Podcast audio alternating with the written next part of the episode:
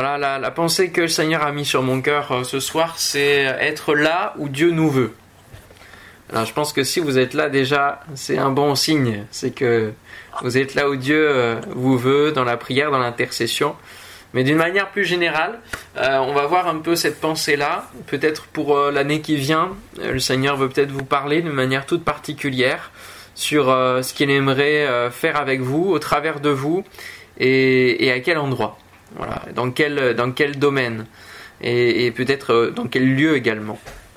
Alors j'aurais pour verset euh, clé euh, Éphésiens chapitre 2, je ne sais pas si vous avez au Bible, en tout cas vous êtes chez vous, normalement voilà, sans masque, etc. Normalement vous devriez avoir une Bible dans le coin, pas très très loin, pour le lire avec moi. Éphésiens chapitre 2. Voilà, là, on est plein d'écrans, mais il n'y a pas d'écran pour afficher la parole. Donc c'est bien de l'ouvrir, la Bible en papier. Éphésiens chapitre 2, ce sont des versets connus, hein, du verset 8 à 10. C'est par la grâce que vous êtes sauvés, par le moyen de la foi. Et cela ne vient pas de vous, c'est le don de Dieu. Ce n'est point par les œuvres, afin que personne ne se glorifie, car nous sommes son ouvrage, ayant été créés en Jésus-Christ pour de bonnes œuvres que Dieu a préparées d'avance afin que nous les pratiquions. Alléluia. Et c'est surtout ce dernier verset que j'affectionne particulièrement. Souvent dans mes prières, je dis Seigneur que je puisse rentrer dans les œuvres que tu as préparées d'avance pour moi, que je puisse les pratiquer que je ne passe pas à côté. Quelque part, ce thème, être là où Dieu nous veut, c'est répondre à cela, c'est répondre euh, au fait de pouvoir entrer dans les œuvres qu'il a préparées, dans le plan, hein, on a l'habitude de, prêcher cela, le plan que Dieu a préparé pour notre vie. Euh, mais dans ce plan, bah, il est découpé, il est composé de plein d'œuvres, de plein de, de saisons également, qu'il a prévues pour chacun d'entre nous, dans lesquelles nous sommes appelés à entrer d'une manière spécifique, de manière personnelle, cela nous appartient, au travers de la révélation que Dieu veut bien nous accorder à chacun lorsque nous venons dans sa présence. La première chose qu'il nous faut comprendre, c'est que nous ne nous appartenons plus à nous-mêmes. Je ne sais pas comment vous prévoyez l'année 2022, comment vous objectivez les choses, comment vous, vous préparez l'agenda, comment vous décidez euh, là où vous allez, euh, les séjours, les temps de vacances, etc. Euh, mais il faut bien comprendre qu'on ne s'appartient pas à nous-mêmes. Déjà d'une manière large, sans parler de, du plan divin et, chrétien ou non chrétien, on, ne s'appartient pas à soi-même. On ne peut pas gérer la durée de notre vie, on ne peut pas tenir le fil de notre vie. Et donc soit on appartient à Satan, soit on appartient à Dieu. Et euh, il faut euh, se rappeler que quand on est au Seigneur, eh bien, euh, il faut assimiler que même si on est libéré en Christ, nous lui appartenons. Et nous sommes passés de l'esclavage de Satan à celui de Dieu. C'est biblique. Et il ne faut pas oublier que même si on a cette liberté en Christ, eh bien nous devenons esclaves de Dieu. Alors c'est bien meilleur, bien sûr, que l'esclavage de Satan. Hein. Ça n'a rien à voir. Et justement, pour ne pas nous faire peser cette dimension d'esclavage, comme euh, le peuple hébreu a pu euh, subir en Égypte, euh, de manière très pratique, eh bien, Dieu nous appelle ses enfants. Donc c'est complètement une autre relation. Et puis Jésus, lui, nous appelle ses amis. Donc il, montre que cela dépasse bien sûr l'aspect de, servitude. Euh, mais euh, rappelons-nous ce verset de l'apôtre Paul dans Galates 2.20, qui est aussi un des versets bien connus, J'ai été crucifié avec Christ. Et si je vis, eh bien ce n'est plus moi qui vis. C'est Christ vit en moi. L'appartenance. Nous ne nous appartenons plus à nous-mêmes. Si je vis maintenant euh, physiquement, je vis dans la foi au Fils de Dieu qui m'a aimé et s'est livré lui-même pour moi. Il y a eu un prix pour que nous devenions enfants de Dieu, pour que nous soyons appelés amis de Dieu. Il y a eu un prix et c'est Jésus qui s'est donné pour nous. Il est donc logique que nous nous donnions entièrement pour lui, pour la cause du royaume de Dieu. C'est l'engagement que nous prenons lorsque nous nous tournons vers lui, lors de notre conversion. Nous signons quelque part un contrat qui nous engage et qui appelle une fidélité constante jusqu'à la fin de notre vie. Et si nous nous retirons loin du Seigneur, eh bien nous prenons le risque d'être récupéré par notre ancien maître, quelque part. Lorsque Jésus s'est retrouvé juste avant la croix, euh, il y a Pierre qui l'a renié. Et il y a eu un croisement de regards, à ce moment-là, le coq a chanté, mais les choses ne se sont pas arrêtées là. Pierre, quelque part, dans son cœur, s'est éloigné de Christ. Il y a eu une séparation, il a eu peur. Il a eu peur de ce qui se passait. Bien sûr, on aurait été à sa place, je pense que ça aurait été euh, tout aussi difficile de comprendre la dimension de la croix, la dimension de ce qui se passait, et euh, la dimension du salut divin. C'était, difficilement compréhensible euh, si l'Esprit de Dieu ne venait pas révéler la, la source qui pouvait jaillir de la mort de Jésus-Christ. Et alors que Jésus ressuscite, eh bien, il y a de nouveau un croisement, là non plus de regard, mais même un dialogue qui s'instaure entre Jésus et Pierre. Et Jésus va lui poser la question Pierre, m'aimes-tu? Et à la troisième reprise, il va dire Simon, fils de Jonas, m'aimes-tu? Pierre fut attristé de ce qu'il avait dit pour la troisième fois M'aimes-tu? Et il lui répondit Seigneur, tu sais toutes choses. Tu sais que je t'aime. Jésus lui dit Paie mes brebis. Et il va rajouter cette parole prophétique. En vérité, en vérité, je te le dis, quand tu étais plus jeune, tu te saignais toi-même et tu allais où tu voulais. Mais quand tu seras vieux, tu étendras tes mains et un autre te ceindra et te mènera où tu ne voudras pas. Il dit cela pour indiquer par quelle mort Pierre glorifierait Dieu. Ayant ainsi parlé, il lui dit Suis-moi. Alors, à la fois, Jésus euh, apporte une restauration euh, de, Pierre dans, sa relation avec, avec lui, avec le Seigneur. Il y a quelque chose de bénéfique, il y a un appel à, à paître les brebis, à prendre soin du troupeau, et on peut avoir chacun de nous aussi un appel à prendre soin de notre prochain, à prendre soin de notre famille, de notre cellule familiale proche, comme plus éloignée, à, prendre soin d'un troupeau. Euh, ça peut être un collègue, ça peut être composé d'une brebis, notre troupeau. Mais Dieu peut nous appeler à prendre soin. Euh, peut-être que ça peut être une catégorie aussi, peut-être que ça peut être les migrants, euh, ça peut être euh, bah, le troupeau des brebis aussi qui compose l'Église. Il peut y avoir différents appels, différents troupeaux auxquels le Seigneur nous appelle à, prendre soin. Et il y a parfois derrière une parole qui est un petit peu, un petit peu lourde de sens, hein, puisque là Jésus lui indique que finalement, euh, suite à, la réponse à cet appel, si Pierre répond à cet appel et, Pierre y répond, eh bien il y a un prix, il y a un sacrifice, il y a une, aventure qu'il ne connaît pas et qui ne lui appartient pas. Il y a véritablement une vie livrée. C'est un appel à une vie livrée pour Christ. Et rappelons-nous aussi cette, cette parole que celui qui veut garder sa vie la perd mais celui qui donne sa vie, finalement, la, la retrouve. Donc il y a un appel à livrer sa vie complètement. Être là où Dieu nous veut, ça, ça nécessite de donner notre vie, de dire Seigneur, je veux aller là où tu veux que je sois, mais du coup, ça nécessite que mon moi, euh, tout ce qui pourrait faire obstacle, tout ce qui, mes envies, mes, mes désirs particuliers de faire ceci, cela dans ma vie, Seigneur, je te les livre. Peut-être que je les vivrai parce que fais de l'éternel tes délices et il te donnera ce que ton cœur désire. Ça ne veut pas dire qu'il faut plus avoir d'envie ni de rêve, mais c'est Seigneur, c'est toi qui prends en charge et c'est toi qui mettras quand tu voudras. Que ce soit les choses qui sont sur mon cœur en termes de désir, mais que ce soit avant tout ta volonté qui s'accomplisse. Je ne sais pas si vous avez regardé la série euh, The Chosen, les, huit premiers épisodes, mais euh, je trouve que Pierre, justement le personnage de Pierre, est véritablement bien représenté dans son tempérament, dans son caractère. Et euh, j'ai vraiment hâte de voir l'extrait justement de, la restauration de Pierre après, après le reniement, après la résurrection. Et pour vraiment saisir l'ampleur de ce qui se passe pour, pour lui à ce moment-là, pour Pierre. Est-ce que nous comprenons la dimension de ces deux petits mots suis-moi. Alors on a vu qu'on ne s'appartenait pas à nous-mêmes, et maintenant on ne s'appartient pas à nous-mêmes. Pour quelle raison? Parce que nous sommes sauvés, hein, c'est ce qu'on a vu, on a lu au tout début, nous sommes sauvés. Dans quel but? Dans le but de servir. On n'est pas juste sauvé pour euh, se la couler douce, excusez-moi l'expression, mais c'est ça, et puis, puis attendre le ciel gentiment. On a une mission sur cette terre. C'est témoigner, une mission générale, large. Nous avons un appel que tous les chrétiens ont, c'est aller faire de toutes les nations des disciples. C'est témoigner, c'est propager le royaume. Nous sommes sauvés pour servir. Et ces deux petits mots, suis-moi, c'est vraiment.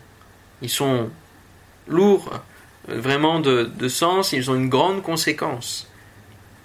Renoncer à sa vie pour la sauver. Vivre au travers de Christ et le servir. Tant que nous sommes sur la terre, en cherchant sa volonté et en pratiquant les œuvres qu'il a prévues de toute éternité pour nous. C'est cela ce que ça veut dire suis-moi. Nous sommes sauvés pour servir, mais j'aimerais rétablir encore un autre équilibre également. Ça ne veut pas dire qu'on doit être agité, impliqué partout et, s'user, se fatiguer et, finalement être spirituellement sec. Parce qu'on a couru partout pour la cause du Seigneur, mais on n'a pas pris le temps de se restaurer auprès de lui, de se nourrir auprès de lui.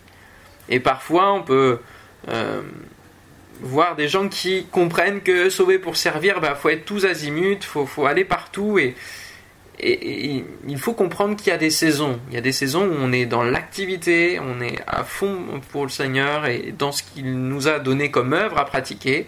Puis il y, a, des saisons où on va être mis au repos pour justement se renouveler, se régénérer en lui, pour pouvoir mieux repartir. Et il faut accepter ces périodes de repos. Et euh, je ne sais pas dans quel tempérament vous êtes, mais euh, moi je sais que parfois, je, voilà, je, cumule différentes activités, je réponds oui à telle personne qui demande, à telle, euh, pour telle fonction et tel CA, et, on a, voilà, et puis petit à petit ça, ça cumule. Et il faut savoir à un moment donné dire, bon là, la barque est trop pleine, et finalement je vais être tellement agité que je vais plus bien remplir ce que Dieu m'appelle à faire. Et je ne vais plus être là où Dieu me veut d'une manière présente. Parce que je vais être à tous les endroits à la fois. Et finalement, je ne vais, je vais, pas, je vais pas rester fixé sur le cap divin. Et donc, c'est important de savoir faire des choix et de comprendre qu'il y a des périodes d'activité, mais aussi des périodes de repos pour être à l'écoute de Dieu, afin de se réaligner sur le plan divin et rester là où Dieu nous veut, ou en tout cas où y aller s'il nous appelle à aller ailleurs. J'aimerais citer un passage qui euh, euh, se trouve dans l'évangile de Luc au chapitre 10, versets 38 à 42, si vous voulez lire avec moi. C'est Luc chapitre 10, versets 38 à 42. Jésus est en chemin. Alors lui, il était à... Il n'arrêtait pas de bouger hein, finalement, mais il allait là où Dieu voulait qu'il soit. Quand il va au puits de, de Jacob, là, depuis Sichar, pour aller vers la Samaritaine, il y a un objectif précis. Dieu l'attend là pour, pour les, débuts de son ministère. Luc 10, si vous avez trouvé, on peut lire verset 38, Comme Jésus était en chemin avec ses disciples, il entra dans un village et une femme nommée Marthe le reçut dans sa maison. Elle avait une sœur nommée Marie qui, s'étant assise au pied du Seigneur, écoutait sa parole. Marthe, occupée à divers soins domestiques, survint et dit Seigneur, cela ne te fit-il rien que ma sœur me laisse pour servir? Dis-lui donc de m'aider. Le Seigneur lui répondit Marthe, Marthe, tu t'inquiètes et tu t'agites pour beaucoup de choses.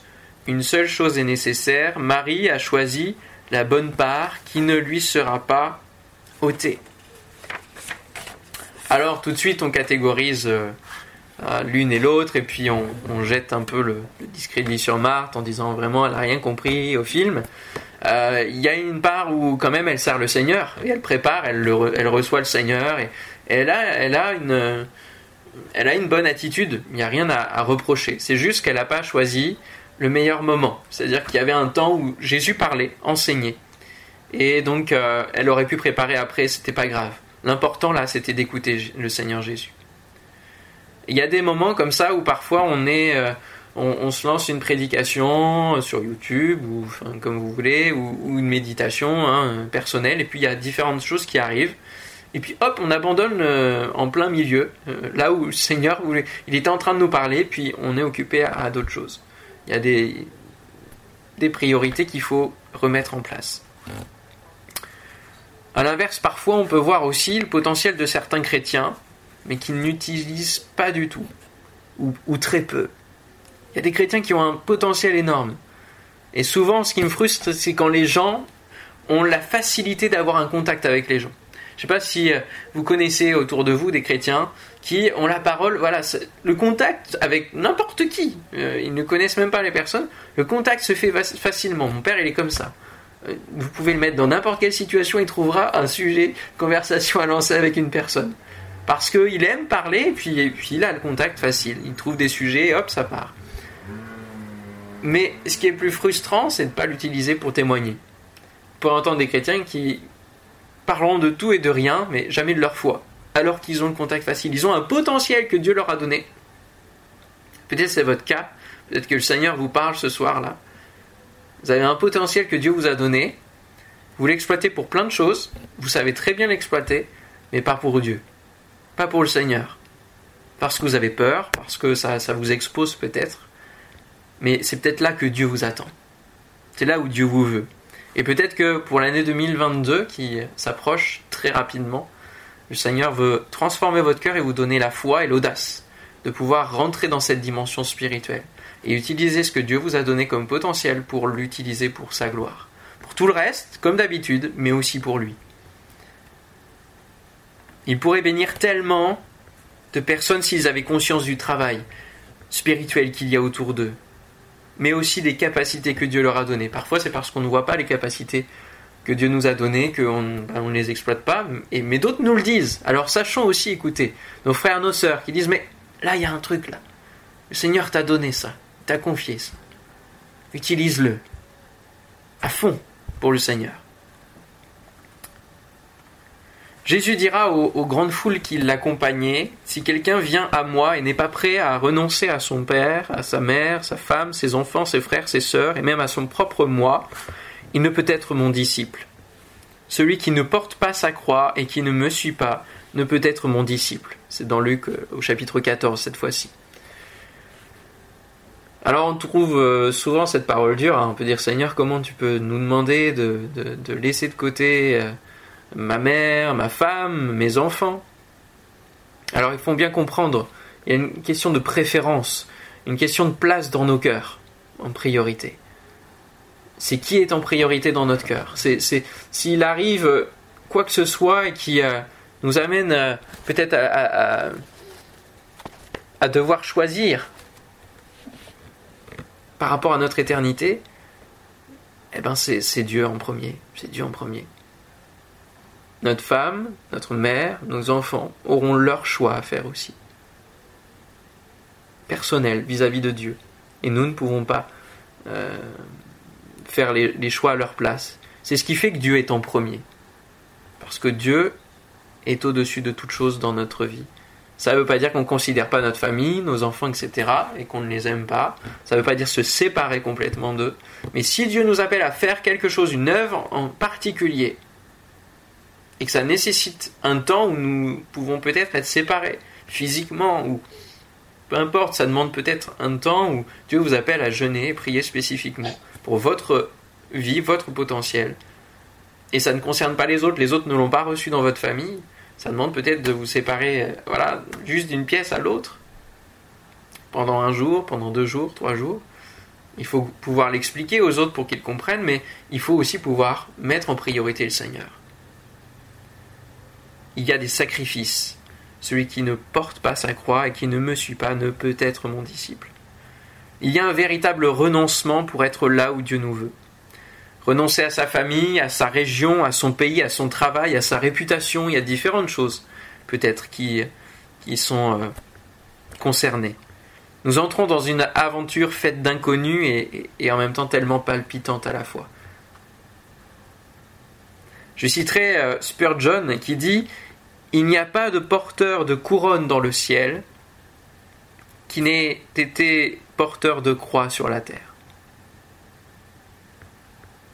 Puissant ça. Il n'y a pas de porteur de couronne dans le ciel qui n'ait été porteur de croix sur la terre. Il y a un prix à payer si on veut être là où Dieu nous veut. Et il y a une paix qui se dégage, qui rassure, lorsqu'on sait qu'on est au bon endroit. Je sais que j'ai euh, quitté ma, ma région. Euh, je suis à Paris, c'est pas ma région de cœur, moi c'est la Normandie. J'ai tellement hâte et soif d'annoncer l'évangile en Normandie. Vous pouvez pas savoir. C'est quelque chose qui est sur mon cœur. Mais Dieu veut que je sois pour l'instant à Paris. Et il me met toutes les capacités pour que je sois sur Paris. Que j'aime la ville de Paris, que j'aime la ville d'Antony où on implante. Euh, parce, pourquoi? Parce qu'il avait un but. Il voulait que je rencontre Colombe. Voilà, tout simplement. Et tout simplement, c'est pas aussi simple dans notre tête quand on ne sait pas le plan divin. Mais il m'a fait emmener à Bordeaux pour les études bibliques, et puis après il m'a fait monter à Paris où je voulais pas aller, mais parce que lui il avait un objectif. Et tout ça, c'est important de le recevoir dans la prière. Dernier point, et c'est l'objet d'une question, c'est où es-tu? Où es-tu? Présentement Est-ce que tu es là où Dieu te veut ou pas? Et ça m'a fait penser à trois, trois personnes, on pourrait je pense en citer d'autres, mais euh, où es-tu? C'est la question que Dieu a posée à Adam dans le jardin d'Éden, juste après la désobéissance, juste après sa bêtise. Adam n'est plus là où Dieu l'attend. Adam se cache. Où es-tu, Adam? Il est encore dans le jardin d'Éden, oui, mais il est derrière les buissons. Il, n'est pas, fier de qui il est, fier d'être la création du Seigneur, libéré de toute chose, euh, inconscient de sa nudité. Non, non. Là, il est caché, conscient de sa nudité. Il a une honte sur lui. Y a, il y a l'esprit du péché qui vient d'être inoculé. Où es-tu? Il y a une autre question que Dieu a posée à un autre homme, Élie. Alors lui, on peut peut-être le porter un peu plus dans nos, dans nos considérations personnelles, en odeur de sainteté, puisque c'est un prophète, voilà, il, a, il, était au service du, du, Seigneur. Mais à un moment donné, il va prendre peur face à Jézabel, et il va fuir. Et Dieu va lui poser cette question à deux reprises. Que fais-tu ici, Élie? Que fais-tu ici, Élie? Ce qui sous-entend que Élie n'était pas forcément à l'endroit où Dieu voulait qu'il soit. Et quand on lit tout ce chapitre 18-19 de Un roi, et quand on considère un petit peu la fin, oui, Élie va continuer à servir le Seigneur, mais euh, au moment de la montagne, euh, où Dieu va se révéler à lui au travers d'un murmure, etc., on, se rend compte que Dieu lui avait pas forcément demandé de, de, faire descendre le feu du ciel. Il a répondu à un défi qui était là. Et euh, on se rend compte que Élie se met à fuir une femme alors qu'il vient de tuer 450 prophètes. Il y a une incohérence là, il y a des choses qui se passent où, où Élie est en train de perdre le cap de Dieu. Parce qu'il compte sur la puissance de Dieu plutôt que Dieu lui-même en tant que tel. Donc il soigne la dimension de puissance, de miracle, mais la relation avec Dieu, eh ben, il n'arrive plus à saisir que Dieu se révèle au travers d'un murmure. Et il a besoin de redécouvrir Dieu. Seulement, quand Dieu lui pose plusieurs fois la question, Élie donne la même réponse et il s'entête. Ce qui fait que Dieu, dans la conséquence, il va lui dire Bon, écoute, maintenant, tu vas oindre un tel euh, pour euh, roi, et tu vas euh, oindre un autre pour serviteur, et puis tu vas oindre Élisée, ton successeur. Dieu va mettre un terme à son appel parce que Élie reste bloqué. Il reste bloqué. Il n'est plus dans, dans l'axe, il n'est plus là où Dieu le veut qu'il soit. Que fais-tu ici, Élie? Et puis, euh, bon, un autre exemple qui euh, peut nous sauter aux yeux, peut-être vous y avez pensé, c'est Jonas, bien sûr. Jonas qui, lui, il a l'appel, il va complètement à l'inverse, dans la direction opposée. Et Jonas se leva pour s'enfuir à Tarsis, loin de la face de l'Éternel. Peut-être que c'est votre cas face à l'appel du Seigneur. Peut-être que Dieu vous attend à un endroit, et puis, veut, et puis vous, vous, vous partez vraiment à l'inverse parce que vous ne voulez pas répondre à l'appel du Seigneur. Seulement, il y a des conséquences et je termine avec ces choses-là, il y a des conséquences qui sont fâcheuses. Parce que lorsqu'on est au mauvais endroit, bah, vous connaissez les histoires, en tout cas je vous invite à les relire peut-être, Jonas c'est pas très très long, mais bah, en fait Jonas il va tourner en rond. Et c'est ce qui se passe lorsque on n'entre pas dans les œuvres que Dieu a préparées d'avance pour nous. Quand on ne répond pas à la demande spécifique du Seigneur, on tourne en rond dans notre vie et, et parfois on arrive à l'église en se confiant aux uns et aux autres et on se dit mais pourquoi pourquoi il m'arrive ça pourquoi pourquoi j'avance pas? Peut-être qu'il faut se reposer la question et dire Seigneur je viens auprès de toi pour savoir où tu veux que je sois. Parce que je suis peut-être complètement perdu là. Je tourne en rond. Et si vous avez cette impression de tourner en rond peut-être qu'il faut vous reposer la question de et quel est l'appel que Dieu m'a donné? Qu'est-ce qu'il me demande de faire? Alors, pour se remettre bien d'équerre, vous pourriez euh, me poser la question, donc comment savoir où Dieu nous veut? Comment savoir où Dieu nous veut? Eh bien, il faut aller dans le contact, là, dans la prière, dans le contact. Chercher la face du Seigneur. Dire Seigneur, que tu déposes une conviction, un appel qui doit se déposer véritablement dans mon cœur, et je veux être à la recherche de ta face, jusqu'à ce que tu me révèles comment tu veux que je te serve. Un pasteur euh, à la colonie euh, des Térébintes où j'étais euh, nous a invités à demander au Seigneur qu'est-ce qu'il voulait faire de notre vie. Et dès le lendemain matin, j'ai mis à la lettre cela. J'avais 14 ans. Et c'est là que j'ai reçu mon appel à la prédication. L'appel n'allait pas se réaliser tout de suite mais j'ai pris le temps, sérieusement, d'être auprès de Dieu et de dire Seigneur, qu'est-ce que tu veux faire de ma vie? L'autre jour, j'avais un, de mes, jeunes de l'église qui, euh, moi je perçois qu'il y a un appel sur sa vie. Et il tourne en rond et euh, il, a, eu des, des, études, et puis là il a eu du chômage, puis là il a pris un boulot McDo. Moi je lui avais dit, mais fais l'école biblique, prends un temps, fais l'école biblique. Et puis, euh, et puis là, il, me dit, mais spirituellement, je, suis dans le flou, j'y arrive pas, je, je sais même pas si je sais même plus si j'ai la foi. je me dis, oulala. Là là. J'ai mais est-ce que tu as demandé au Seigneur qu'est-ce qu'il voulait faire avec toi? Qu'est-ce qu'il veut faire de toi? Et il m'a dit, mais non, j'ai jamais osé euh, le faire aussi directement. Mais de quoi avons-nous peur? Peut-être vous avez jamais osé non plus le faire directement en disant Seigneur, qu'est-ce que tu veux faire de ma vie Maintenant, je suis entre, tes mains, je suis devant toi là. Qu'est-ce que tu veux faire de ma vie? Ça ne concerne pas juste les pasteurs, les évangélistes, euh, les, prophètes, tous ceux qui peuvent être euh, de dimension nationale, internationale, régionale. Non, non. Ça concerne chacun des chrétiens, chacun d'entre vous. Quel est votre aspect spécifique? Où est-ce que Dieu vous appelle à être? Et puis, une autre question, comment savoir si c'est là que Dieu vous appelle? Peut-être que vous êtes là à un endroit, peut-être que vous avez atterri dans la région de Nemours sans trop savoir pourquoi, euh, dans l'église de Nemours sans trop savoir pourquoi, et, vous vous posez la question, mais est-ce que c'est vraiment là que Dieu m'appelle à être? Eh bien, pour être sûr de cela, il faut euh, rechercher, en tout cas analyser si dans votre vie vous êtes en paix. Si vous êtes en paix par rapport à cela s'il y a une paix qui s'attache justement à l'appel. Dès que vous ne répondez plus à l'appel, il y a une gêne de l'esprit qui vous fera sentir qu'il vous faut vous recentrer et peut-être enlever des choses dans votre vie qui sont en surplus, qui sont en trop. Quand je suis arrivé à l'école biblique à l'âge de 18 ans, je venais de faire 550 euh, km de la Normandie à Bordeaux. Mes parents m'ont déposé, ils sont repartis dans la même journée, bien sûr. J'avais 18 ans, moi j'étais d'un caractère hyper timide, pas tellement sociable, euh, voilà, et, m'éloigner autant de ma famille, c'était quelque chose qui pouvait être très très dur, très très dur et que je, pouvais difficilement supporter. Quand je suis arrivé à l'école biblique, mes parents sont partis, je leur ai dit au revoir. J'ai pas eu une, une seule larme.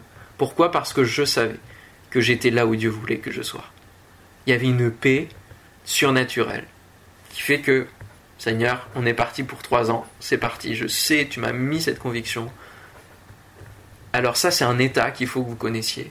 Quand l'appel, quand vous êtes dans votre appel, quand vous êtes dans l'œuvre, dans ce que Dieu vous a appelé à faire. Alors où en êtes-vous? Peut-être que c'est demander au Seigneur ce qu'il veut faire de votre vie, peut-être que c'est recentrer votre vie ce soir, peut-être que c'est arrêter de fuir aussi, en tout cas dans la prière, que vous puissiez vraiment saisir le Seigneur, être en contact avec lui pour, pour euh, eh bien, euh, être là où Dieu veut que vous soyez. Soyons sur la terre là où Dieu nous veut, parce que notre finalité, c'est d'être là où il se trouve. C'est de le rejoindre. Et je citerai un dernier verset, Jean, chapitre 14, versets 2 à 4, pour euh, pouvoir donner cette espérance. C'est ce qui fait qu'on tient hein, sur la terre. Je vais vous préparer une place. Il a un endroit où il veut que nous soyons avec lui pour l'éternité. Alléluia. Lorsque je m'en serai allé, je vous aurai préparé une place, je reviendrai et je vous prendrai avec moi, afin que là où je suis, vous y soyez aussi. Alléluia, que son nom soit béni. Vous savez où je vais et vous en savez le chemin. Le chemin, bien sûr, c'est Christ qui est allé, lui, à l'endroit où Dieu voulait qu'il soit. J'ai mis deux points la croix. Il est allé jusqu'au bout. L'objectif. Il a fait la volonté de son Père. Hein. Je viens au Dieu pour faire ta volonté. Et il a eu des doutes, il a eu des tentations, il a eu tout ce qu'il fallait comme obstacle pour ne pas aller à la croix. Mais il, a répondu à l'appel de son Père pour aller jusqu'au bout. Et s'il n'avait pas été, nous ne pourrions pas être avec lui, nous ne pourrions pas être appelés enfants de Dieu, et nous ne pourrions pas hériter la vie éternelle. Alors donnons tout ce soir dans la prière. Donnons notre vie, notre cœur. Consacrons-nous encore à lui. Pour tous, toute cette année 2022, nous ne savons pas si nous la vivrons entièrement, nous ne savons pas. Mais lui, il sait. Alors confions-nous en lui et remettons l'ensemble de notre vie entre ses mains. Alléluia. On prie ensemble. Ô Seigneur, sois béni. Merci pour ta présence, merci pour ta parole et merci d'avoir été jusqu'au bout pour nous. Seigneur, c'est ça qui fait que nous pouvons nous donner entièrement pour toi en sachant ce que nous faisons. En disant oui, je veux me donner, Seigneur, pour toi. Parce que toi, tu as donné tout pour moi. Je veux livrer ma vie, je veux consacrer ma vie. Alléluia. Je veux répondre me voici, comme dans la vision d'Ésaïe. Seigneur, me voici entre tes mains. Seigneur, je te prie pour mes frères, mes sœurs, afin que là où ils sont, Seigneur mon Dieu, dans ceux que tu leur as donnés, de pouvoir faire. Tu puisses véritablement les encourager, peut-être les recentrer, peut-être leur révéler ce que tu attends d'eux, Seigneur, ce soir. Ou encore leur dire arrête de fuir. Et en 2022, rentre dans mes projets. Rentre véritablement dans ma volonté. Reçois cette paix du serviteur qui a accompli tout ce qu'il devait faire. Seigneur, donne-nous d'avoir cette espérance que tu nous prépares une place, et ainsi d'avoir la persévérance de pouvoir te servir dans ces jours mauvais, dans cette nuit qui avance, dans le nom de Jésus. Et que nous puissions entendre de ta part, viens bon et fidèle serviteur, Alléluia, entre dans la joie de ton Maître, parce que nous aurons accompli ce que tu nous as appelés à faire. Dans le nom de Jésus, donne-nous de répondre à l'appel général de chaque chrétien, de chacun de tes enfants, Seigneur et donne-nous de répondre à l'appel spécifique dans le nom de Jésus. Je te prie que nous soyons là où tu veux que nous soyons, Seigneur. Au nom de Jésus. Merci, Seigneur. Amen. Alléluia. Gloire à toi, Jésus.